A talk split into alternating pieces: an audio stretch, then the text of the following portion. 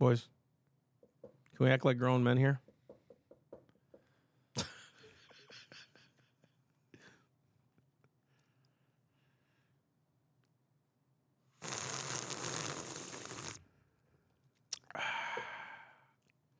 Remember those pro-lifers we talked about last week? Now they're using a KKK law against them. Impeach Biden, they say, because that always works. And the Weimar Republic, are we walking down the same steps of a despotic nation? All of this and more on the Self-Evident Podcast.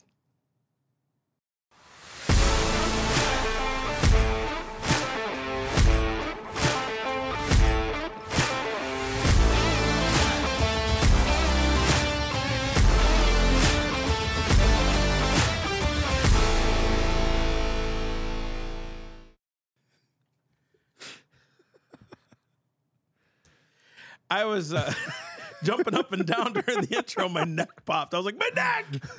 And Mike's like, you're so old. I was like... We both are. Anyways. Yeah. Look who's talking. I'm old guys, too. Welcome to Self-Evident Podcast. You got Massie. You got Mikey. You got our producers over there who are amazing young men, Nathan and Isaiah. They never want to show themselves on camera, but that's okay because they got a microphone. They don't need to say nothing, though. Praise the Lord. So, guys, thank you for tuning in with us today. We want to show you something. Can you put up that slide, boys? I just received this notification this morning. Is it up? 98% of the viewers on YouTube are not subscribers. Subscribe. Now, here's the cool thing. Our viewership doubled last month. Mm-hmm. We had more engagement last month than we've ever had, which is awesome because we're posting better and things are coming out better. We're getting more subscribers than we've ever had. Well, we want you to subscribe because we want you to be in the family. We want you to be in the fold. I mean, think about it. 2% of the viewers were people who actually subscribed to us, and 98% of the people were not subscribers. And if you are a subscriber, you're a faithful listener, viewer, whatever you want to call it, think about that. We have a reach that we're reaching out to people who are not familiar with us, familiar with our message. So what he said. Yeah. No, don't point it to me. Leave it on him. What he said. This guy. No, don't point it to me. What he said. This guy. So you've got to encourage your friends to subscribe. What if he said. New guy, new lady, new kid, subscribe. New kid, what he said. Subscribe. Do it. What he said. Click the button. Quit it. Anyways. Now he's just doing it to annoy me. Yeah, now he's doing it to annoy me. Guys, also sign up for our monthly newsletter on theselfevidenttruth.com. We also have some new blogs out, which are great. We have an event coming up in April. We had to change the date for some of you that did sign up. Guys, we're sorry about that. We had to change some dates. It's going to be in April on the 18th. We're really excited about that. We'll launch some more details as we get it finalized. But just some, minor quirks with our quirks. Quirks. The quirks and the It is what it is, man. Things happen. So we changed the date to April, but we're really excited about it because it's launching the ministry forward, which is really exciting. Guys, we got a lot of cool new merch coming out very soon. Those shirts I can't put the pictures up yet. We just finalized the proofs, but I want to make sure the proofs are good before I put them out there because we'd like to do a pre-order. Mm-hmm. Guys, if we hit 2,000 subs in the next 4 months, we're gonna give away some shirts and merch. That's what we're gonna do. Okay. So cool. Share this with your friends and get the subscribers up. Tag us in posts. I don't care. We'll figure out how we're gonna do this. Let's do like you gotta post a hashtag or something like that, and we'll catalog it. We'll do something. Yeah. Of that. I mean, we grew, but it's like we really want to hit these numbers. We never focused on this before, but I think we can do it, and our people are good. So yeah, we're putting in some new strategy. It's a new year. So, and I think I can rightfully say this now. I am officialized here. Officially. Hey! I'm official. Mike can't clap, but hey. Yeah. Mikey is hurt. Officially full. Mike's officially full-time at Self-Evident. He is now our operations manager and officer. This guy's going to be running a lot of the operations that I just can't do. I'm not really good at, but I have the vision. Him and Carrie, myself, we're full-timers now. Got a couple of part-time employees, which are great, but we just want to thank you guys for your support. To step out in faith on this one because in order to grow, we got to bring on the right people to do that. And Mike's always been right. So we appreciate that, Mike, that you Him and his family made a sacrifice years ago when they came here to help us, and they've been doing it ever since. And so we want to bless him and all that stuff. So we're just grateful. Amen. You're on the team full time, baby. Here we go. And in a completely unrelated note, please donate now. Please. Put up the give thing. I know. We also have a text to give option. This is what I was going to say. Yeah. Do it, baby. Read it off. It's all you, bro. All right. So we have a new text to give thingy. Text the word give to. Yeah. Text the word give to 772-242-0299. You can see it up on the screen right now. All right. Go ahead and say that number again for the audio listeners. Audio, pull out your phone. Get your number pad ready. It is 772-242-0299. There you go. Give, help, support, man. We got, now that I am full time on all of this, because I was really cracking my head against the wall, splitting duties on stuff. We're gonna have some cool stuff that'll be able to come out real fast exciting. Here. And curriculums, courses. We're building a lot. I mean, we're doing books right now. Working on a curriculum for the younger crowd. We have a 7th through 12th, but he's going to be working on something completely different. So, I mean, there's a lot of merging that's happening right now, which is really good. And I don't know, there's a lot of the video work, the content, the new podcasting. It's a lot. It is. So we're going to need your help. Thank you so much for those of you who support and donate already. Thank you for everything you do for us. I know that's your hard-earned money. We love that you guys do that, and so we don't want to ever let you feel like we're not grateful, and that you're loved, and that you're not prayed for. So yeah, you reach out to us, let us know if you got questions, you need some guidance, you got prayer requests, any of that stuff. We're open. We're pastors, we're disciplers, we're teachers. We do what we need to do. So I think we're probably ready for our news bits.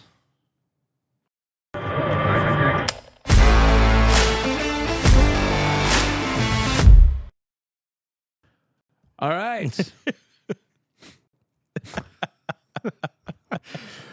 So remember those pro-lifers we talked about? Those people, the horrible, those nasty, terrible, evil, horrible, terroristic people who were trying to help women not have abortions and kill their babies and feel regret about it. And they were like evilly praying and singing hymns and pastoring to people. Remember them? Pepperidge Farm remembers. So those people who prayerfully prayed in front of an abortion clinic while singing hymns and all that, well, they are now facing up to 11 years. Guess what? They were found guilty. Now, they were found guilty of felony conspiracy and violating the FACE Act. Just remember, people from Antifa and BLM, no, let them go. It's... Yeah, setting buildings on fire and storming federal buildings. Yeah, and talk about hindering someone from actually doing something. Right. Or all those protesters that were in the highways, preventing people from going to work and things like that. How many of those people are going to go get an abortion that morning? Right, good point. Or they're trying to get to a doctor's appointment or emergency. Bro, we have a fentanyl crisis in America. We've got national debts going crazy. We got a Congress who's inept for the most part. Senate as well. We want to go to war with Iran. We want to go to war with Iran. We're funding Ukraine and what they're doing and their awesome regime. Yeah. But people who are praying at an abortion clinic have felony conspiracy. Now, Fox News reports the FACE Act, signed by former President Bill Clinton in 1994, makes it a federal crime with potentially steep fines and jail time to use or threaten to use force. I want to know where the force was. Yeah, to use force or to threaten to use. We're going to pray for you. Injure, intimidate, or interfere with a person seeking reproductive health services or with a person lawfully trying to exercise the First Amendment right of religious freedom at a place of religious worship. They were found guilty by a Texas jury of violating the law by blocking the entrance to an abortion clinic outside of Nashville. The DOJ added the felony conspiracy charge to it. This same law the DOJ used was also against the KKK back in the 1880s. That's where we're at, is the DOJ is now finding time, money, and resources in order to go after those evil, awful Christian prayers to give them 11 years. Now, we don't know if they'll get the 11, but... I think they'll appeal and stuff, but... Yeah, they will. Listen, a powdery white substance found in the White House. We don't know whose it is. We can't... There's a lot of people that come in and out of here every day. Yeah, because that's in the White House. You're a lot of people. It was actually a private room. Side entrance room. Yeah. No, we can't... But you've got camera. Well, the cameras were. It was blurry. Yeah, those same cameras must have been in what's his name's jail cell. Right. What's his name? Epstein. Epstein didn't kill himself. Boom. Maybe all those jail people should be under the FACE Act. Yeah, because they were. I don't even. Why? What? You know what's funny, man? There's the same law I was telling him. The same law is being used in Texas against a couple. Her name is Joey Lynn Massaro. She's they had their trucks pull up against the Biden bus, and they felt threatened, and Biden did. So then they're using that law against them. Yeah, haven't convicted them of anything, but no, they'll just drain them of resources. That's right, until they cave in. That's what's most frustrating: is your tax dollars at work used against you. Used against Christians who are singing hymns and praying, which is strangely like the UK right now, where you can get arrested for praying on a sidewalk across from an abortion clinic. Do you see why it's important to be involved in state politics? Because judges matter. Yeah. This is ridiculous. Can we talk to the Christians who are like, Roman 13? Can we talk to you for a second? I've probably offended you, and you're not going to listen to what I have to say now, but... Way to open that door. Yeah. Let me reach across the bridge. I'm making fun of myself right now. So if you use that argument, Romans 13, and we don't get involved in the political sphere, we stick to the gospel, do you recognize that you had an opportunity and you're losing it?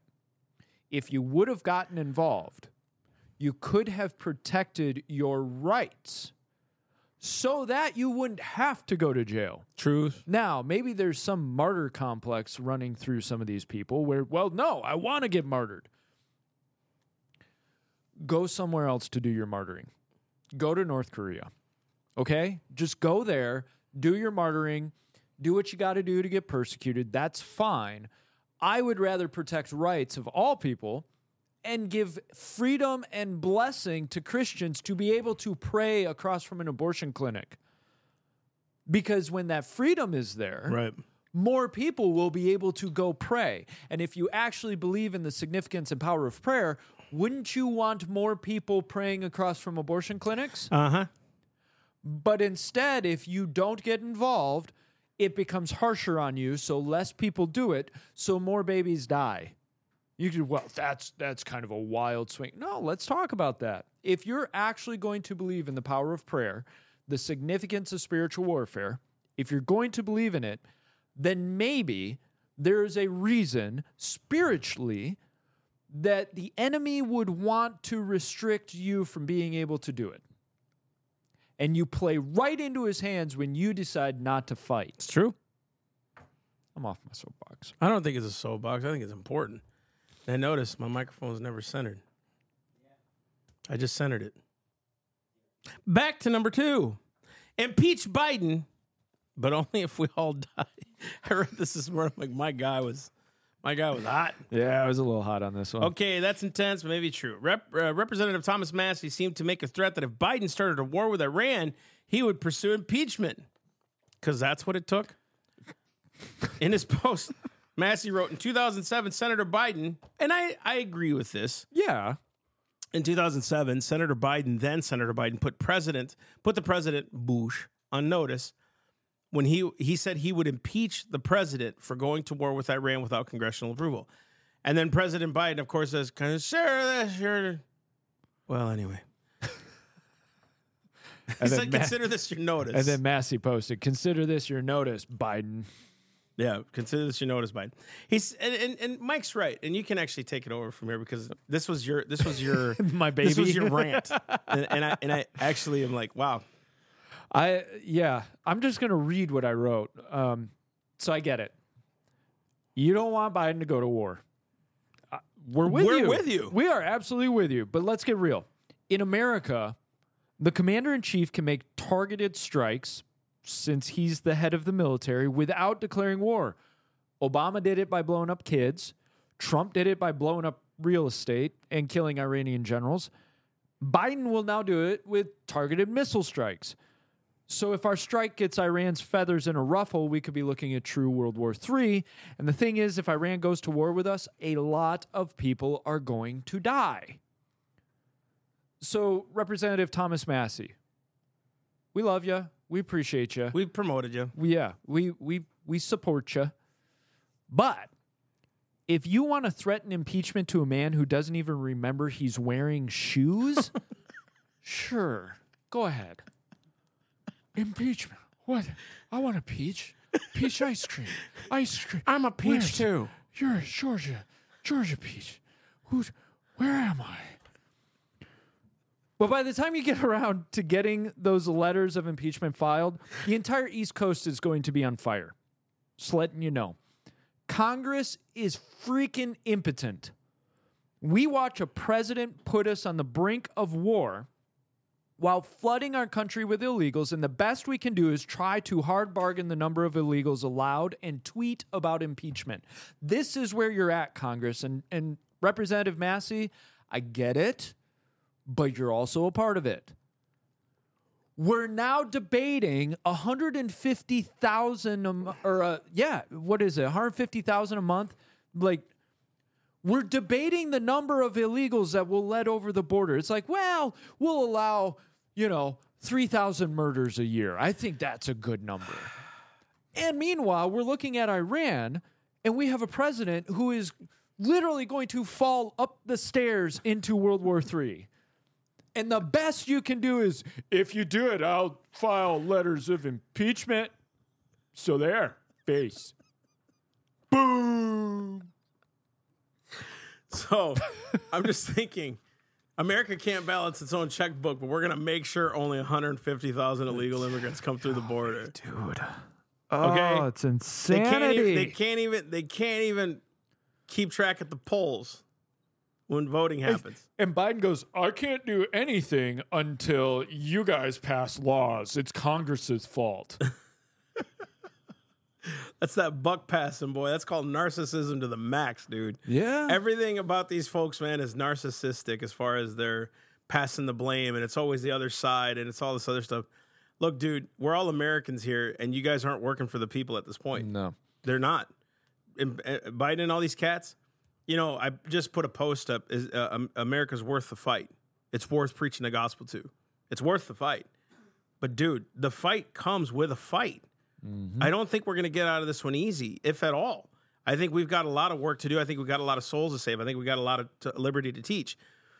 That being said, we look at Congress who, let's get honest, for the most part, like you said, they're inept. They're just inept.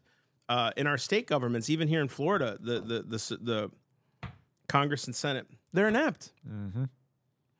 I'm not for DeSantis being a tyrant at all. No. But nothing was getting done. And I'm like, okay, Lord, I don't like this tyranny stuff. I don't like it when... And you'd actually wrote to me some things that we didn't include in this. I was driving on the way here. I was like, I totally forgot the DeSantis stuff. So that was my bad. I apologize. We may cover it on Monday for the Monday pod. We don't know. But we'll figure it out. There's just stuff that we're seeing. It's like, okay, because we don't want to do it the right way, let's get a tyrant in there or some kind of figure who's going to do it all by himself. That's where America's at. Mm-hmm. We think, okay, here's Biden going to go do what he does. Mike makes a great point. Can't even remember if he's wearing shoes.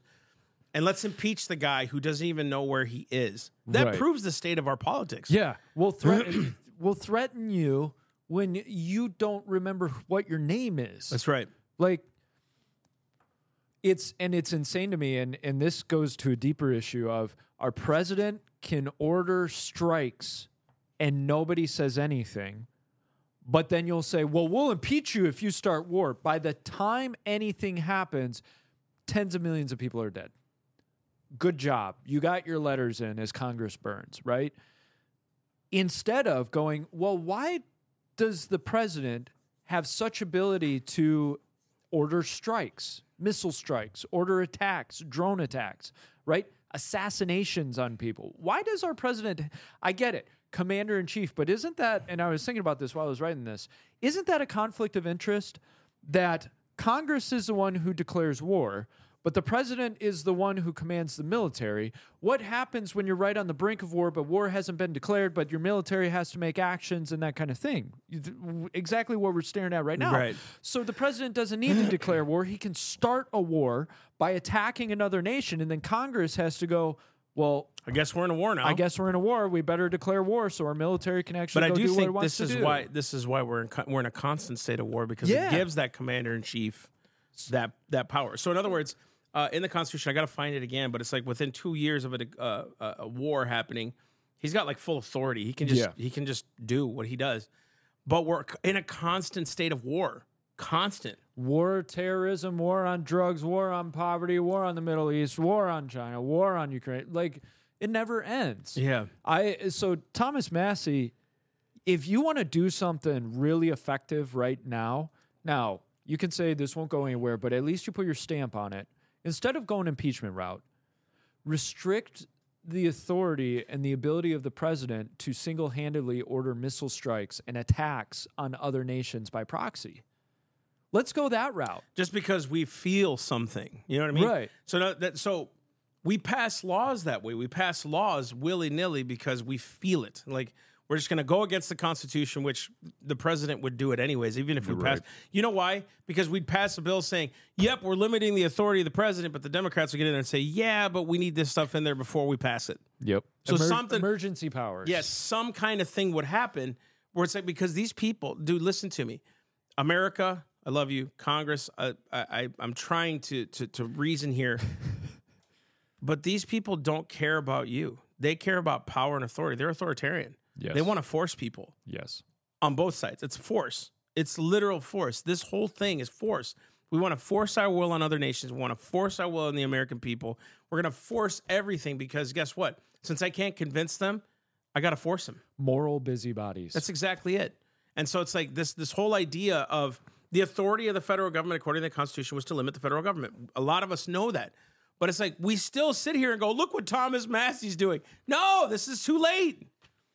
It's way too late. When he goes and starts striking, people are going to die. They're going to die. Yeah. And that's what you guys have to realize. Speaking to Congress, I think most of us American citizens get it. If you get into this with Iran... Many, many people are going to die. And that's why I said, I know it sounds graphic, but the East Coast will be burning before you ever get those letters of impeachment to the congressional floor. So good for you. You made your statement when you could have fought it before it happened. Okay? I think we're going to go into the main topic. Let's do it. If you're good. This is stupid. Yeah. For God's sake. Yeah, maybe what we'll do is we'll cut it as its own, and we'll just post it as like a 5-minute. Yeah, or... 1 minute. Yeah. I mean, gosh, gangs have guns, but let's cut off the privates. Oh, my gosh. Yeah. It's like backwards. And I wanted to say the other one, but... and we talked about Emergency Powers Act, and we are going to get into the emergency powers that ended up ending the Weimar Republic. And Powers Acts are dangerous. Emergency power is dangerous. Why? Because your power probably isn't on if the emergency power is on. So if you need your power back on, check out Energy Ops LLC, energyops.us. Check them out today. Residential. They do upgrades. They do renovations. They do commercial. And they have a special offer for returning customers, 5% of your services if you come on back. And if you're military, you get savings too. So call them 843-263-1724. 843-263-1724, Charleston, South Carolina area. I'm looking at you, Energy Ops LLC. Hey, so did you guys have that graphic up of Energy Ops LLC? Cool. Yes. game on. They're awesome. You like that? You like that? That was you're landing the plane, homie. Hey, man. Hey, I mean, I'm like, you're on your own. You're rolling right now. We got this one today. We got it. All right, you want to roll it out? So, yeah, we talked about some different things, and this whole year is the year of learn from history, and I think that's going to be our tagline from now on is, what can we learn from history? Hashtag learn from history. Hashtag learn from history. So if you guys want to share this video, hashtag learn from history. And I'm going through and studying a whole bunch of stuff. One of these, we have an intern at the church, and he's like, dude, you got 4 books open right now, including, and the 5th one was the Bible. I'm like, yeah, man, I'm studying the law. I'm studying Christianity and the Constitution or the Constitution itself. I have another book. I think I had the Prince open, the Machiavelli book. I had like 2 or 3 books open, and I'm studying the history. And I had a YouTube course I'm watching on the history of the church, like the early church and what happened and different governments and how they faced their persecutions. And I was talking to Mike, and I said, man, I've heard of this before, the Weimar Republic. Why don't we talk about it? Like, the Weimar Republic was similar to what we have here. What I want to get across is a lot of us are saying, no, we're a republic, not a democracy. We're actually not even a republic. We're a constitutional one. Constitutional republic being held together by its laws, according to John Adams. The issue I have is you will not sustain a republic. You can't sustain a republic without morality. So it doesn't matter if they say democracy or republic if we're not holding the morality of what we needed to keep law in the first place, and we allow the government to create law out of thin air and do all these other things and let judges rule the roost. We don't really have a republic at this point. We have an oligarchy. Oligarchy meaning the few rule, especially judges, because that's what they're doing is they're creating law out of thin air.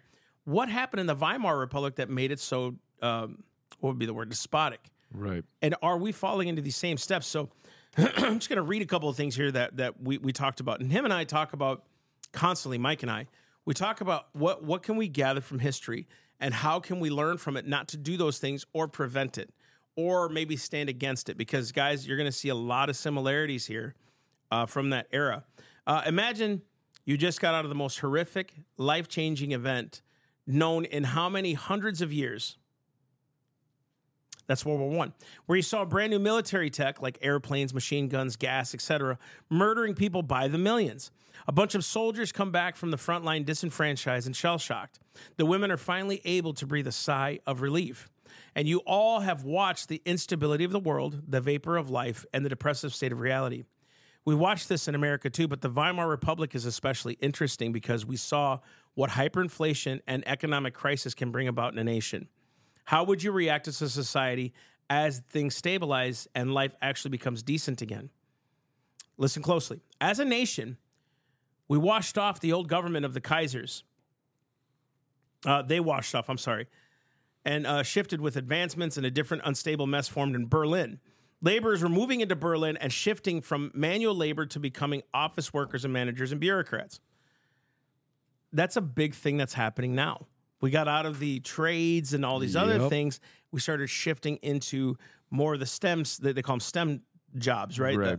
And you're seeing that more and more. We're not teaching skills anymore. We're teaching kind of eased jobs. Modernization. Modernization, right, because we got to be progressive, right? And because of the inflation that was happening, the Jung decided that marriage and saving weren't worth it. And so they decided to spend and enjoy for, as the Bible says, eat, drink, and be merry, Paul said, for tomorrow we die, right? It's that thing that we do. Since it's not worth it to save anyways because inflation, because of all these things, gosh, what's the point of getting married? Just have sex? Yeah. We're going to die anyway. And it was kind of this convergence of a lot of different issues, which was, it's complex, and so people could go, well, that's not like America at all. But we're going to draw some interesting commonalities. Yeah. So you get a young generation that's disaffected. They've seen crisis. They've seen issue. It's kind of this like nihilism that comes up. So it's almost desensitizing to them now. Yes, at this point. They've been living in instability, right? And you saw the progressive movement making waves across the world, right alongside Marxism, communism. Isn't it funny how they seem to be bedfellows? And in Germany, you know, we saw it in America, especially during the, you know, you saw suffrage, you saw the 17th Amendment, you saw prohibition, and then the repeal of prohibition. you saw all these movements of progressivism and this idea of soak the rich, right? You saw it in Germany too. And in Germany, after World War I, Germany got punished. The rest of the world was like, we're going to punish you for World War I, and you're going to take responsibility, and you're going to have to pay back all the debts. You're going to have to limit your military. And Germany kind of became the punching bag of the world, right? So they see all this economic hardship, hyperinflation. They get it stabilized.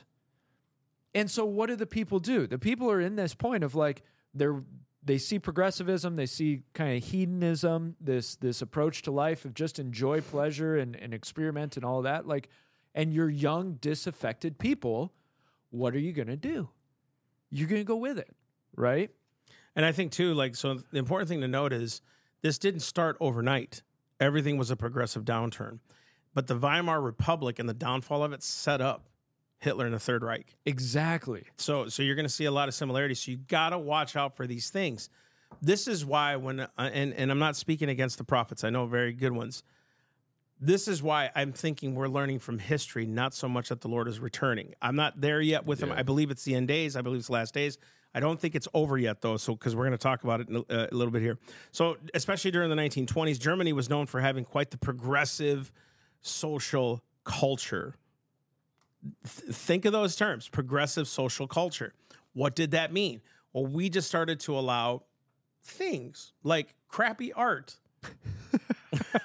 Have you guys seen? I was just in Sarasota with my wife for a birthday weekend, and we were walking up and down, and they had this artist, this new artist. I'm not saying this was his photo, but all of a sudden I look in the art, and it's this disjointed naked woman, and it's just like all weird and put together, ugly, right? It's and just it's like, what are you saying? Like, I get that you think this is cool, right? But imagine music that's like, what do they say? You could play like 500 songs right now in 4 chords. Yep. Imagine playing notes that didn't match. Right?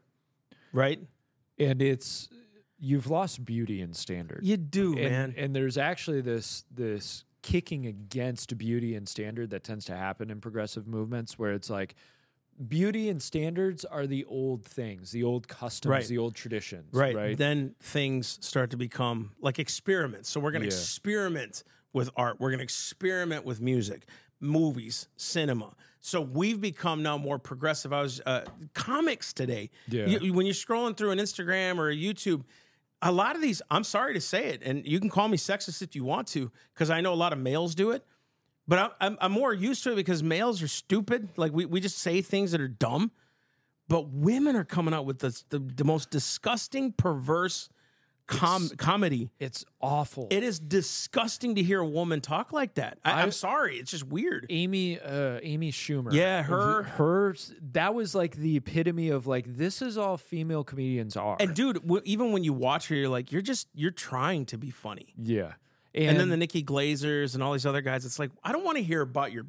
Right, and that's... It kind of becomes a meme in the comedy world that female comics, that's all they talk about, is their periods and their dirty things. Stuff. Yeah, their things. It's like, you're proving how two-dimensional you are by the fact that that's the only way you can get laughs. Right. Yeah, and I don't have any respect for male comics that's all they talk about, right? Now, a joke every once in a while, okay, yeah, that's par for the course, but very rare. They're hanging their... Yeah, very rare do you find a female comic who actually will go deeper in terms of comedy. Right. Anyways, continue. Sorry. No, I just think, we're I look at symmetry. I look at buildings. I look at old buildings of the past. Yeah. Monticello. I mean, these are works of art, these things. I'm not saying the modern structure of art is different, but why do you think people are going back to the farmhouse look? Yeah. Because it's that traditional old school looking. I mean, just the colors make sense. One of our office employees showed me their back room. She put together this vision board. It was like, oh my gosh, that's gorgeous, like how she did it. And the way modernism has tried to create its niche, it didn't take. It still doesn't take. We're still trying to promote these things that people aren't taking. The mass of the people aren't looking at it and going, I want to buy that. Right. I mean, look at what we talked about last week about the Sports Illustrated covers. And They're not taking the bait. It's pushing boundaries for boundaries' sake. It is. And you saw that in the Weimar Republic of it.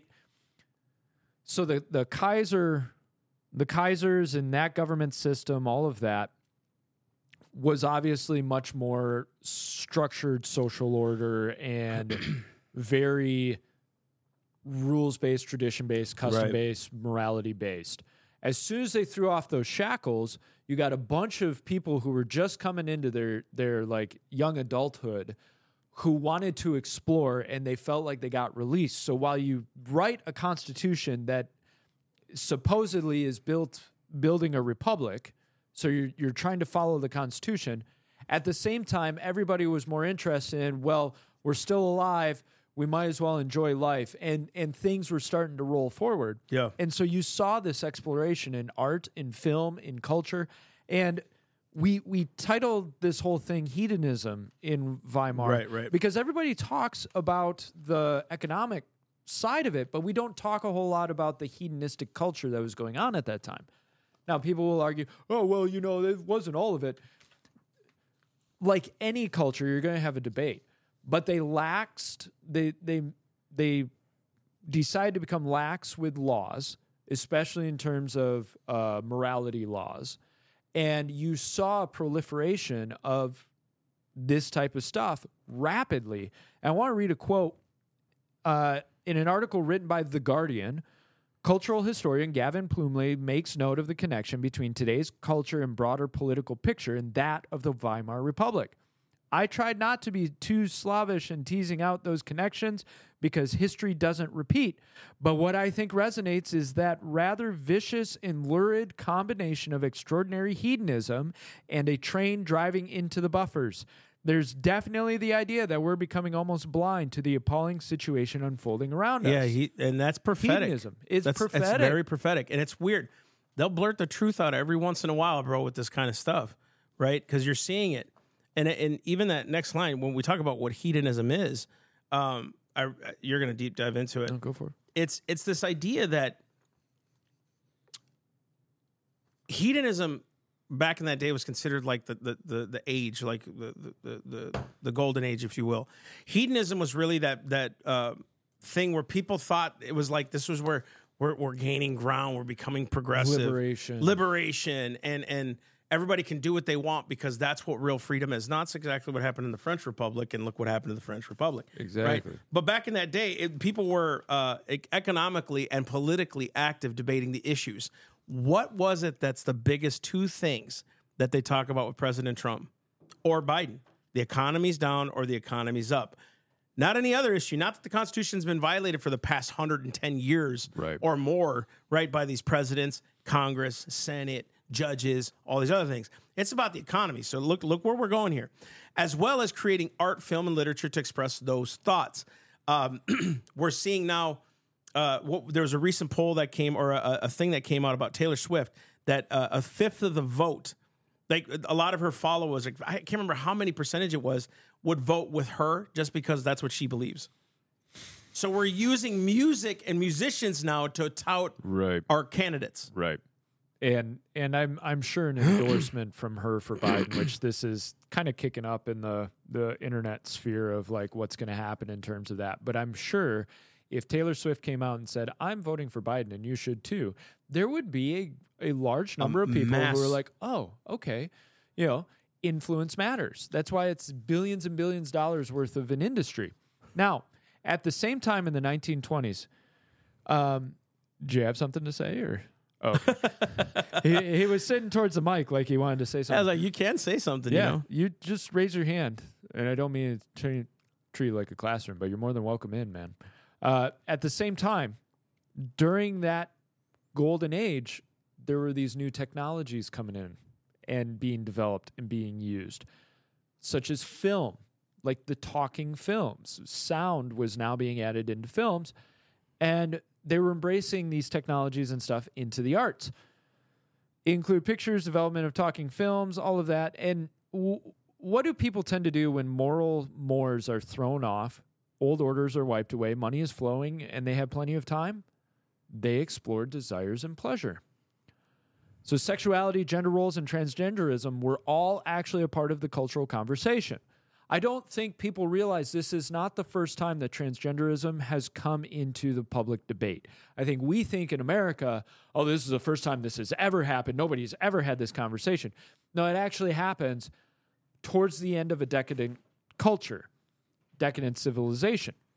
And Camille Paglia has pointed this out, that if you look at ancient Greece, ancient Rome, you look at the art will go decadent, and it'll all of a sudden start confusing gender roles, and that's a sign of a dying civilization. Yeah, this was probably about 20 years ago when you used to watch these guys walk down the wrong way, or maybe even longer, that you'd see dudes in dresses, yes, and chicks in and suits. Makeup. Yep. Mm-hmm. Yep, you're absolutely right. All of a sudden, you just start to see the you see the trends. That's a really good point. And so there was sexual liberation and experimentation being the theme, and a very laissez-faire approach to the pleasures. They considered sexuality something to be experimented with, especially the young found themselves diving into it as though it was normal course of matter. Kind of like, you know how we have these debates of body count? It was going on then. That's right. It was... And this is just in the 20s. This isn't... This was 100 years ago. 100 years ago, right? And we tend to think 100 years ago, they were all prissy and tight. And, dude. No, like the youth... Something was kind of this attitude of something was wrong with you if you're still a virgin by 16, you know, that type of attitude. Now, I'm not saying that was all of them, every single person, but... They wanted it normalized. Mm-hmm. And so it's been reported that at least 5 establishments in Berlin were exclusively for transgendered customers. I don't think we make this connection. And that's part of why one of those graphics had a very transgender-looking painting from that time. Actually, had a Weimar. laissez-faire. Yeah, exactly. It had that feel, that old vibe, weird clown-looking thing. You know what I mean? And it the boundary between, other businesses were geared towards homosexual customers. And there were even nudist venues, and there was this whole holistic fitness approach and this whole, kind of like the meditation, yoga stuff of today, very similar going on back then. And the boundary between art and lust continued to get erased, with some actresses becoming well-known for their ability to give erotic performances in otherwise serious works. Prostitution was a big market of business. Get this. Soldiers were getting diseases from prostitutes, so the German army granted approval to brothels and inspected them with their own doctors, and soldiers were even given coupon books for the brothels. That's where the morality was in Weimar Republic. Wait. Just think about that. What is the difference between that and allowing transgender sex changes in the military? And allowing women at front lines and allowing women in the barracks and... intermingling the genders. Cabarets were making a massive splash in Germany at that time and had a very hedonistic energy to them. So cabarets originally were supposed to be like a variety show. And of course, as hedonism gets more enveloped, progressivism gets more enveloped, you throw off the shackles of mores. Where do you think your cabaret is going to go? Start the alcohol flowing, start women who are getting a little more risky to get attention. Social media. Where do you think it goes? Because sex sells. And not just this, but the occult saw a resurgence in especially Berlin, with astrology, New Age religions, and mystical arts becoming more and more popular. Are you guys seeing this? Are you getting this connection? Where Christians are using crystals now? Oh, my gosh. This is insane. Guys, remember, 100 years ago. You know why I wanted to bring this up? Did it survive? And I pray this is a short... All of you atheists that are listening to this, because we need to make this its own video. Did it survive? You progressives, did it survive? Because this isn't even the first time it happened. No. Happened in Roman cultures, happened in the Bible, Sodom and Gomorrah, anyone. They were seeking everything else but God. This same crap happened then too. Because once you throw off morals, you throw off boundaries, and then you run yourself off a cliff. Because the transgenders say, well, in civilizations past, transgenderism was experimented. It was there. And it was like, Did it survive? Yeah. Tell me where it was in that civilization and what the result was. That's exactly it. So they almost do it to justify the fact that it's always been around. See, we should be accepted. It has never survived. Why? Because it literally destroys itself. Yes. Because gosh, what was that the other day? Oh, my gosh. It's in my head. Oh, my gosh. I'll remember it when I come back to it. But it was like... Bill Maher was on Jordan Peterson. He was with Jordan Peterson. And he said, the progressives were boasting that they elected an all-Muslim school board. So when Pride Month came on, the Muslims didn't celebrate it and promote the flag. Yep. And he's like, do you see what you're doing? Look what you're doing. You're trying to do all this mesh stuff. Eventually, one of you is going to say, nope, we're not doing that. You try to do this stuff with minority groups, and they're not minority groups. I hate this. The Muslims, since they're few in number, they're minorities. No, they're just a belief system that doesn't belong in America because Sharia law does not belong in America. You transgenders, I love you. I just told my boys, you deserve respect as far as honor and things like that. However, I will not allow my sons to lie to you. I will not allow myself, our church, or any ministry that we're associated with lie to you and say this is okay and normal, because it's not. It will destroy you. Sin and any addiction will destroy you. It'll destroy you. It'll destroy the relationships around you. How many men and women now regret the decision of sex changes when they were teens? Right. I saw a video of Vivek. You see what I'm saying? Did you see the video of Vivek? Some LGBT at a person. Oh, yeah. I saw it the other night. At some rally or something, asked Vivek about it, and Vivek said... She walked out, and he was like, wait. Because he said mental illness. She said, wait. Open the discussion. Right. And he says, you're saying it's helping people... I know people. He said two specific ladies who had their breasts cut off, and he's like, they've destroyed themselves and they regret it. Yep. He said that one lady had her uterus removed to be a male. They both had their breasts removed, and the one lady can't breastfeed her kids now because that happened. He goes, which one seems like is cruel to you? What I said or what happened to them? And they don't see that crap. They don't see the end. They just see the now. Mm-hmm. And that's the problem with modern law. That's the problem with hedonism. That's the problem with the Weimar Republic. We focus on the now. We need to make issues for now because we're not thinking about our children. We're not thinking about the economy. We're not thinking about anything in the future. It's about now. And that is what's so destructive about America the way it is. That's why it's worth the fight. Feeling. And we've talked about this before. That argument of feeling is such a problem because it stands in direct contradiction to a constitutional republic, because a constitutional republic doesn't matter how you feel. Here's what the law is. We can't compromise the law because then we're giving in and we're ceding ground to ideas that run us off a cliff. Right. But the feeling, if you notice, the hedonistic culture of the Weimar Republic, especially in Berlin — Berlin was this epicenter — was feeling. How do you feel? What do you want? Pleasure, desire. They went full bore into it. Now, you may say, that's not what collapsed the Weimar Republic. It was not the only factor, but golly, it showed a broader societal thrust off the cliff. That's so stupid. That's not what collapsed the Weimar Republic.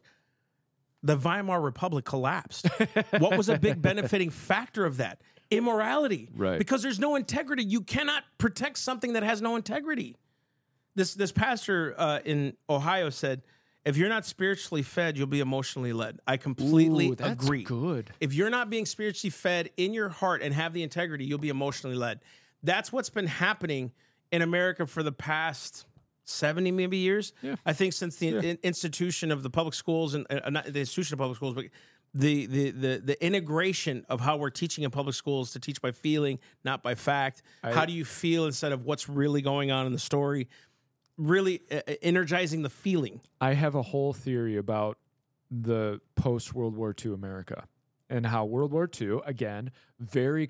write a treatise. I really should. A very... traumatic event for the world. Millions died. Huh? Sounds familiar, right? Unstable, fear, all of that. All the men come back. They start families. They want to protect their families from all of that. Try to build their little niche, right? Try to hold on to the moral value that was really keeping the nation together throughout World War II. the young generation grew up and they watched all of that, right? And they watched how World War II damaged everything and how everything's unstable. And they kicked against the morals. And you saw the late 50s, early 60s, the hedonistic movement start to take root. The progressive movement started to take root. And then it just grew right into the 70s. And you saw this downward trend right. of morals and acceptance of hedonism. So in Germany, in Weimar Republic, drugs were a big thing. Well, what happened in the 80s? We saw a massive drug boom, which was really fueled by the 60s and 70s, right? 60s and 70s had their own drug issues. But you saw it in Weimar, Germany. And at the same time, you had this whole intellectual movement. Marxists and communists were the same thing, right? Were making their inroads, their roots. You just saw the Bolshevik revolution in Russia. And so the 20s, communists were making inroads everywhere. They were making inroads in the UK. They were making inroads in America. They were making inroads in Germany, Spain, France, all over the place communists were making. And guess what pairs with it so well? Hedonism, pleasure, right? Throwing off the old morals, the old traditions. Oh my gosh. Do what you feel. Bro, I'm right? Because I go through these notes. But just how you weave this together is so freaking good. Thank you. There was other cultural pieces at play because I think this is going to tie into it. You ever hear the left say we're not like other countries? How come we're not like Germany? How come we're not like Switzerland? How come we're not like these guys? We should be like them. Countries. Yeah, that's what's his name? Bernie Sanders. Yeah. We're not like we need to be like Scandinavian countries. We need to be like blah. Why are they saying that? Why are they promoting that? America's terrible for having a non-welfare system, and we need to be like other countries. We need to make sure everybody's provided for. Watch this. Because this is what was happening, too, at the time of the Weimar Republic with all the sex and all the bullcrap. At this time, the intellectual prominence came to being in Berlin. Einstein was rising in the public eye. Neil deGrasse Tyson, anyone? Ooh, good point. I'm telling you, dude, reject God. They just keep rejecting God. I'm not saying Einstein did that. I'm saying that's what's happening. Jung was practicing... Jung was practicing and making psychological waves. What's going on right now in the media about the brain and the mind and the inroads? And, really, it's just you being you. And it's the brain. And you just have to explore it because that's what's healthy for you. And all these other things. And you know what the whole discourse today has been about? We've even tailored the gospel in a lot of churches. It's about you. Mm-hmm. And it has nothing to do with you. Everything to do with Christ who died for you. That's it. But we've now made it psychological. We got to figure out a different way to preach the gospel. We got to figure out a different way to get this out there and market it. We need to make psychological waves, and we need to start tearing into the kids. So we start making movies that challenge God, right? Listen, if God wasn't real, why the challenge against him? They are challenging the God of heaven. I've never understood that. It's so crazy. That. Like, why should an atheist ever go to a debate with a Christian? That's exactly it. If there's no God, why debate it? We're all going to die anyways. There's of absolutely no consequence. 100%. So, like other countries, longer discussion. But yeah, Hirschfeld established the Institute for Sexology. He was very vocal about homosexual, bisexual, and transsexual legal rights. He often petitioned the parliament for legal changes. Social and political theory were massive. This was from other cultures. Everybody had theory. Right. Marxism was squarely planting itself in the society. Communism was poised to take over the nation, much like it did in Russia not too long before. Because socialism is the road to communism. The more we make people realize that the government's in power, if we can say, hey, the government needs to take care of us, it eventually leads to communism itself. Right? The National Socialists picked their fight with the communists towards the end of the 1920s. The communist Marxist socialist thought leaders also founded the Frankfurt School in the 1920s. This is crazy. So in other words, out of all the chaos, we start bringing our order. We're going to teach them our order. So we'll make them all crazy, right? And then all of a sudden, there's all this unrest. What the heck? And then they start creating their own doctrines. So let's... Public school. I know we're getting long in the tooth on this, so I'm going to blast through this because that's a great point. So towards the end of the 1920s, now isn't it interesting that the 1920s is kind of setting up all this stuff? They kind of got the economy started rolling in the right direction. They came out with the Dawes Plan, which basically what that was, okay, our money is hyperinflating at the beginning of it, right? Because Germany had to pay off all these debts to Europe, And they lost certain sections of land which held a lot of their industry. So they lost a lot of coal and iron ore industry. They're trying to make it. Their dollar or their currency is hyperinflating. So they come out with the Dawes Plan, which got rid of the old currency, started a new one, and made it American-backed. It was backed on the American dollar. Things start stabilizing. They start going, okay, I think we're okay. We're going to move forward. Yay, everybody party, hedonism, all of that. Then the stock market crashed. And America crashed. So if you tied your currency to the American dollar and the American dollar crashes, guess what happens to you?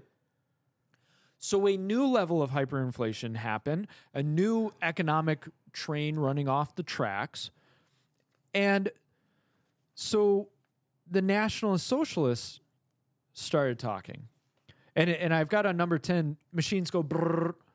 They start printing more money, right?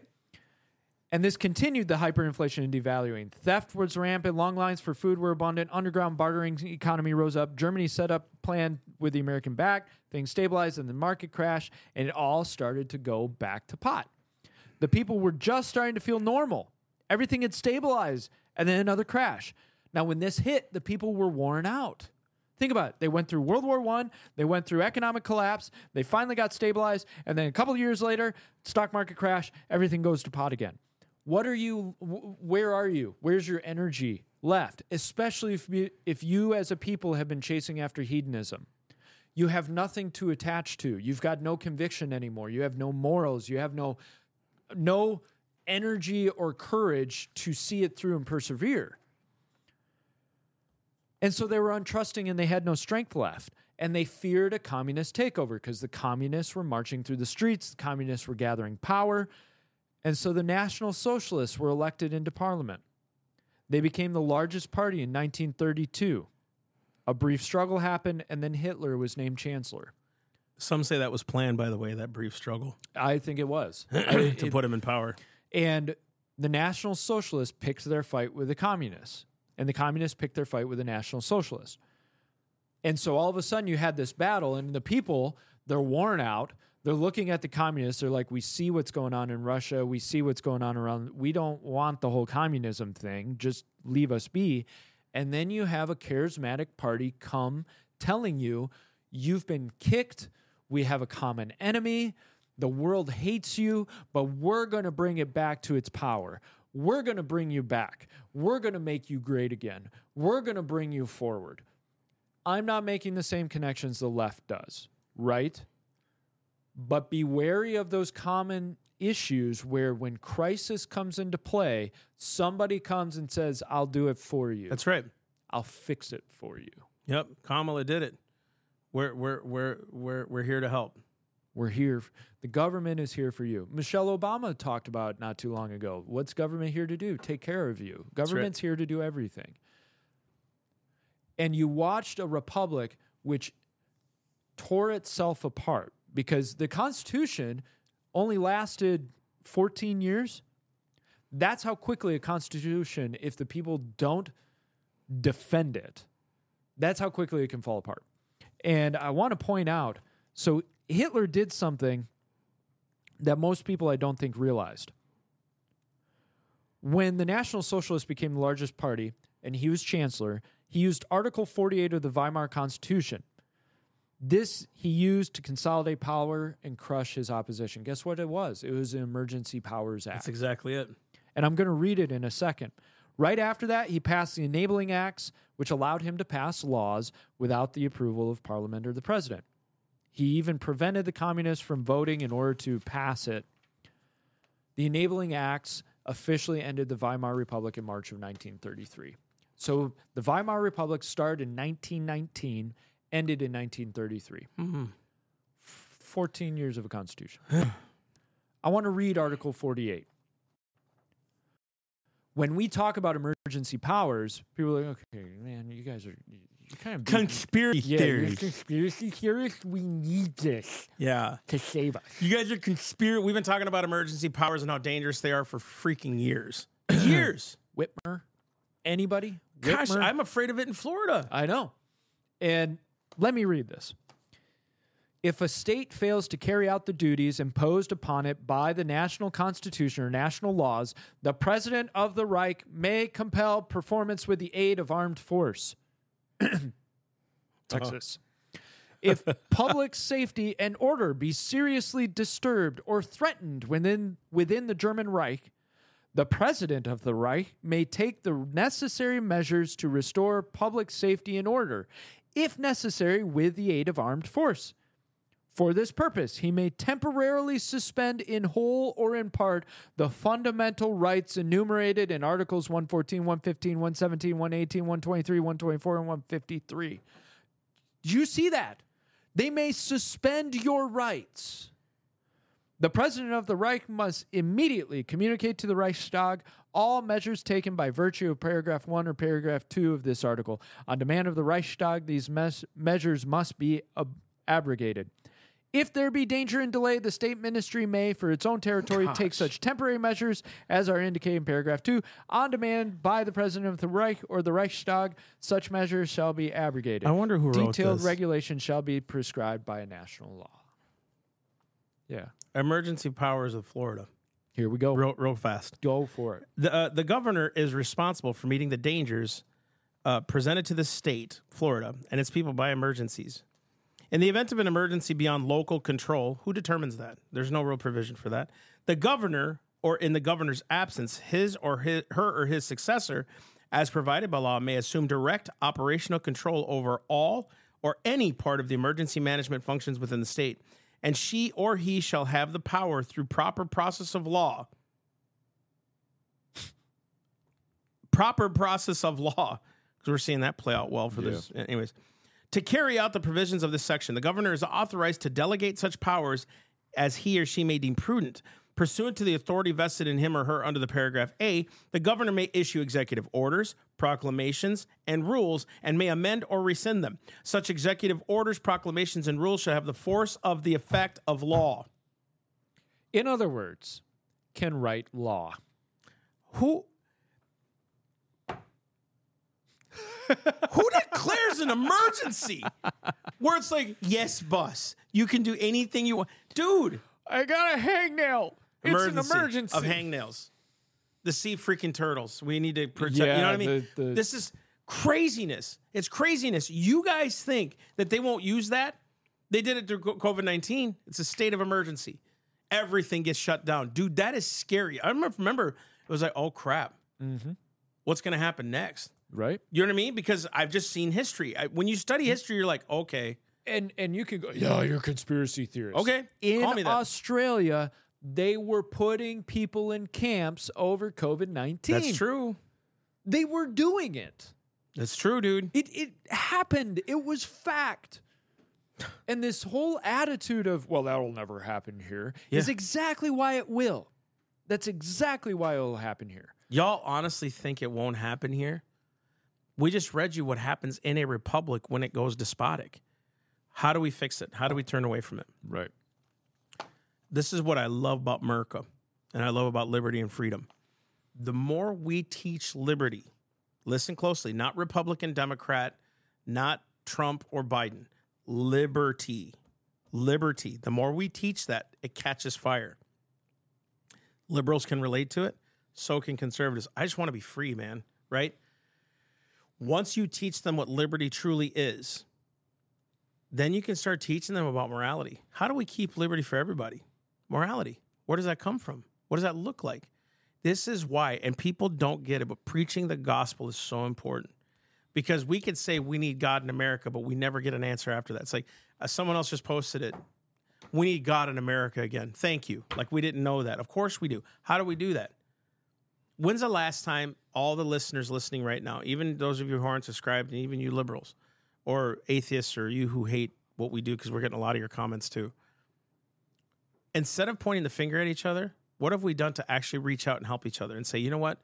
Liberty truly is your right to believe what you believe, even if it offends me. It is truly your right to believe what you believe. However, when you become perverse and immoral in a way that hinders my right, then you're no longer being free. Now you're just being a jerk and you're being a tyrant.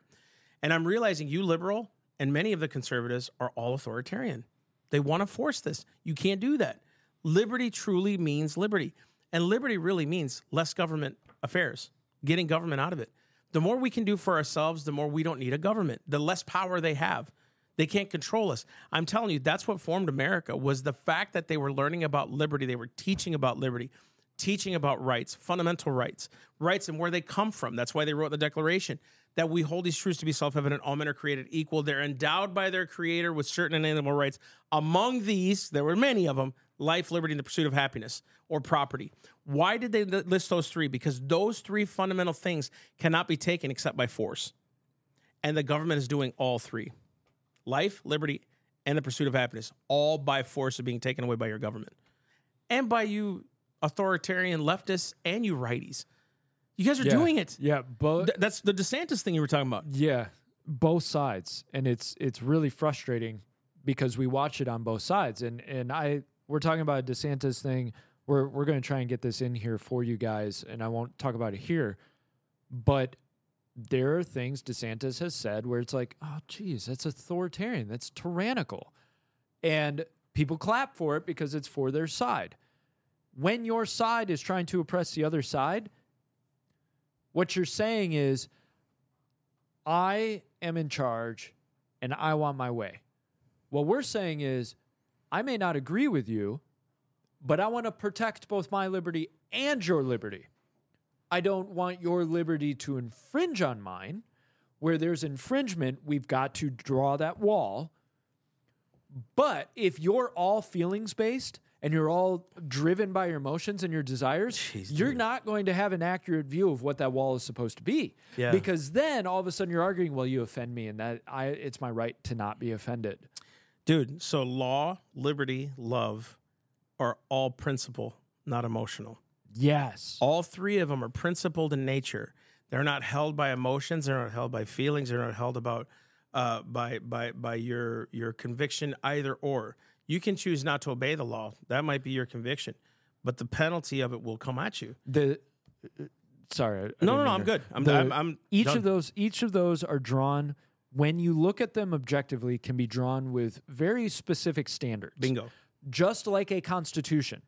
And the problem is, if in your heart as a society and a culture, you've done away with the standards of what it means for liberty, law, and love, now all of a sudden, you don't define your constitution anymore, because your constitution, Bingo. You just want it to say what you needed to say. 100%. So if it says something you don't agree with, then all of a sudden, well, my emotion is, so now we've got to change this so it reflects my emotion. Yeah, man. You will run off a cliff, and that's exactly what happened to the Weimar Republic. Now, I understand the outside economic forces were happening, but they had no strength in them to defend against it, to say no or yes, yeah. to persevere through it.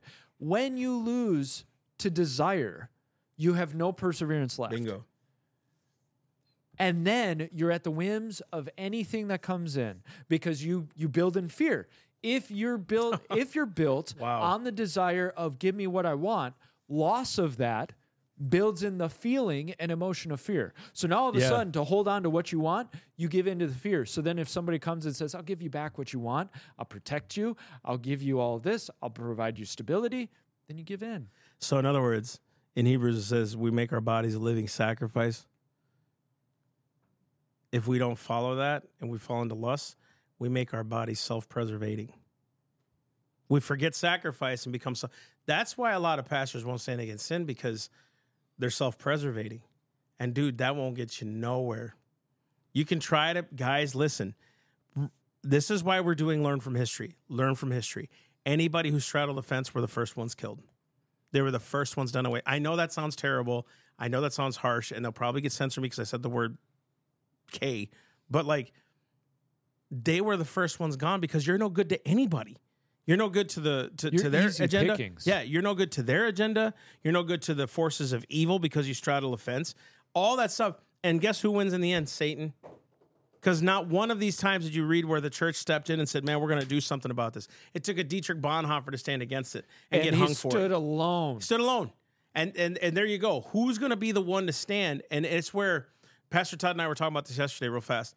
He said, we've done this in our church now, where to be less punch in the face kind of offensive, we say, well, those two are living together.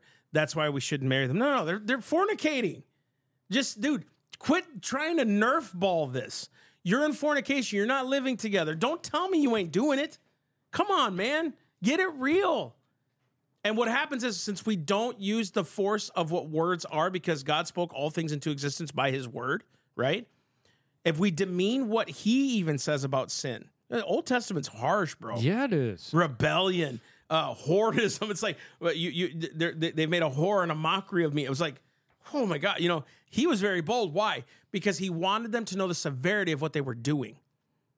And if we don't do that, if we don't allow the law of God to pierce and penetrate our hearts and show us what our sin is so that Christ can redeem us, then we're going to lose this thing, because we're telling the world it's okay. It's okay if you do it over there, as long as it doesn't come in my church. The problem is, if it's not in your church and you're not going out of the walls, it's going to come to your church eventually. It has to, by osmosis. If you're not on the offensive, you'll be on the defensive. Oh my gosh. And defensive. The gates of hell can't prevail. No. We're called to go into those gates and win. Can you explain that for a second? Because I think people think the gates are going to be coming at you. No, the gates are defensive. Thank you. They're defensive. So therefore, the Bible says the gates of hell shall not prevail. You know what that means? I can go run in there and bust those gates open, because hell, my children don't belong to hell. This is craziness that we would leave our kids to chance. I mean, we're going to send them to a youth group. We're going to do all these things, but we won't teach them at home, because they need to make their own decisions. And don't tell me you don't think that way. Do you know how I know we think that way? Because I used to think like that. They're going to get it eventually. They're going to learn like that. What stupid. Who's going to raise my kids if I don't?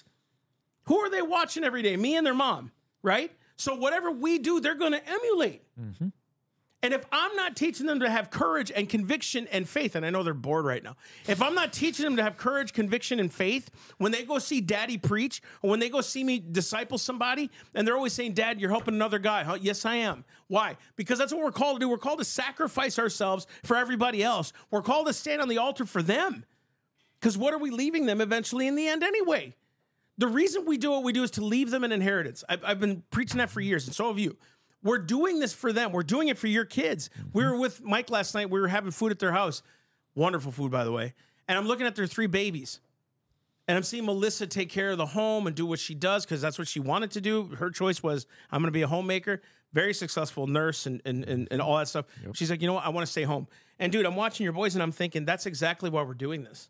Yep. We're doing this. And I was looking at them all. I was like, all my of God. Our boys playing and hanging all out. 6 of them are doing what they're, except my oldest boy is over there on his phone. Yeah, Dad, you know who the latest NFL pick is? Fine. And do you. But the boy knows the Bible better than most. And I'm looking at it going, okay, we have one shot at to make this thing work. What right now, me. Mm-hmm.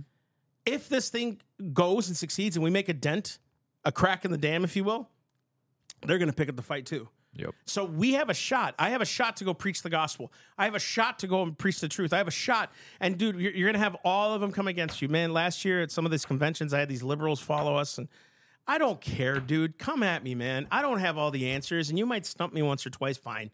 Stump me. I don't care. I'm not the one who claims to know everything.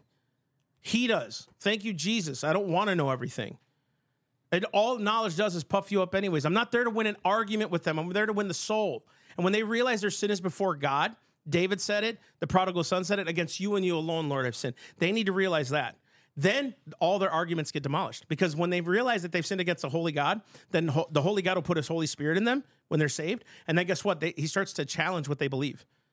It doesn't line with me. That's the gospel. We need to go preach the gospel. You want to stand against this crap? Preach the gospel. And how many of us watching have ever gone out and preached the gospel? How many? Let's get real. How many of us are willing to go out there and preach the gospel? I'm talking about the full-on, not I invited them to church. I bought them food today. I was nice to them. Great. Good job. I'm saying, did they get converted? Are they there? Are they there like, hey, they're mad at me right now, but guess what? They called me yesterday. I mean, I've seen that so many times. People get upset with me, and then they'll call me and be like, man, I get it. My duty is to bring them the truth of God, not to just be their friend. What good is being their friend? They die and they go to hell. What did I do to affect their life? Nothing. But they better know you're Christ, the one who died for them, the one who loves them. That's how you're going to save the nation. Is the nation worth fighting for? You darn right it is.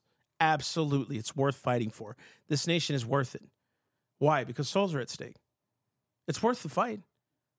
We're not nationalists. I don't believe in that movement. I really don't. It's not about America. It's about what God gave us and what we need to do to be stewards. Matter of fact, I wrote that in my journal on Wednesday. When you were talking about that story about the shrewd business owner. Oh, yeah, yeah. Or the shrewd accountant. And I was writing in there, this has everything to do with stewardship. What you've been given, how well did you steward it, and how well and beneficial was it for you that you stewarded? Which it's so interesting that both of us came to that. It's crazy. On that independently. Yeah. So just a quick, and we're then we'll so end kindred. This. We're kindred spirits. So he was saying how, we were talking last night, and he was saying how he was reading the story of the shrewd manager, who the manager is about to get fired because he's not handling the finances of his lord well. And so he calls debtors in who owe his lord, says, look, let's scratch out the 800. Let's put 500 quick. He's building favor because he knows I'm too old to dig ditches. I can't do anything else. I'm not good. I've got to curry favor. And Christians look at it like, I don't know. Jesus is like, that's immoral. And Jesus is promoting this. What's going on? And you and I had a conversation because I was thinking about it yesterday in the car, which I seem to do a lot of thinking in the car, I guess, because I'm always saying that. Buicks are holy. They are, man. I love that Buick. Anyways. I was thinking about, this is about strategy. This is about organization. This is about planning. This is about using your resources and your thought process and pre-planning of how can I use this to the best of my ability and grow it for something, right? Because I think what happens is we get into the spiritualist movement. We're like, it's all the spirit. And then we look at anything structured, organized, or planned, and we go, well, that's not of God. Why did God give those people gifts? Why did he give them the gifts of organization and structure and planning? That's not of the flesh. Now, people can use it in the flesh, but there's an apostle, gifts of administration, that's not planning or organization. No. And so what I came to is like, no, Christ is talking about like, look, there is value to planning and organization and strategy and using the things you need or you have to grow the kingdom. And then you look at the parable of the talents. You were saying you came to the same conclusion in your journal. Same darn conclusion. I think, too, we bury our talent, and there's a revelation. We'll preach on it one day. I think I got to really stew on it. But you're actually losing value with that talent you bury because inflation hits everybody. So you burying it actually makes it lose its value. It's not just that you buried it and didn't do anything with it. It actually lost its savor. It lost its salt. And think about what Christ says to him. You could have at least put it in the bank and it would have gained interest. That's how you know. That's talking about loss of value. That's exactly it. You could have at least plugged in your church and helped people. I mean, dude, this is great. Anyways, we love you guys so much. Self-Evident Ministry. Again, subscribe. 98% of you that watch us aren't subscribed. So please subscribe to the channel. Share it with your friends. Even if you hate us, subscribe to us and throw darts at us. I don't care. Subscribe. And we love your comments. I mean, what's funny is we're not trying to be mean. We love the comments. Sometimes he's a little... I'm kidding. No, I'm kidding. No, we both comment. Sometimes my wife does, so we don't know. And sometimes on Instagram, my wife mostly does it, I think. But we're doing our best to make sure that you guys are being fed well, and we're teaching you to learn from history and a biblical perspective. Also, if you have not signed up for our newsletters, do that right now at theselfevidenttruth.com. We also have the text to give option. What was that again? On the ball, man. Come on, Nate. Hello. Can you hear me? Yep. The text to give option, you text give to 772-242-0299. 772-242-0299. That's the word give. Awesome. So text it to that, guys. God bless you. We love you. We will see you on Monday. Thanks for tuning in. All right. Love you guys. Subscribe.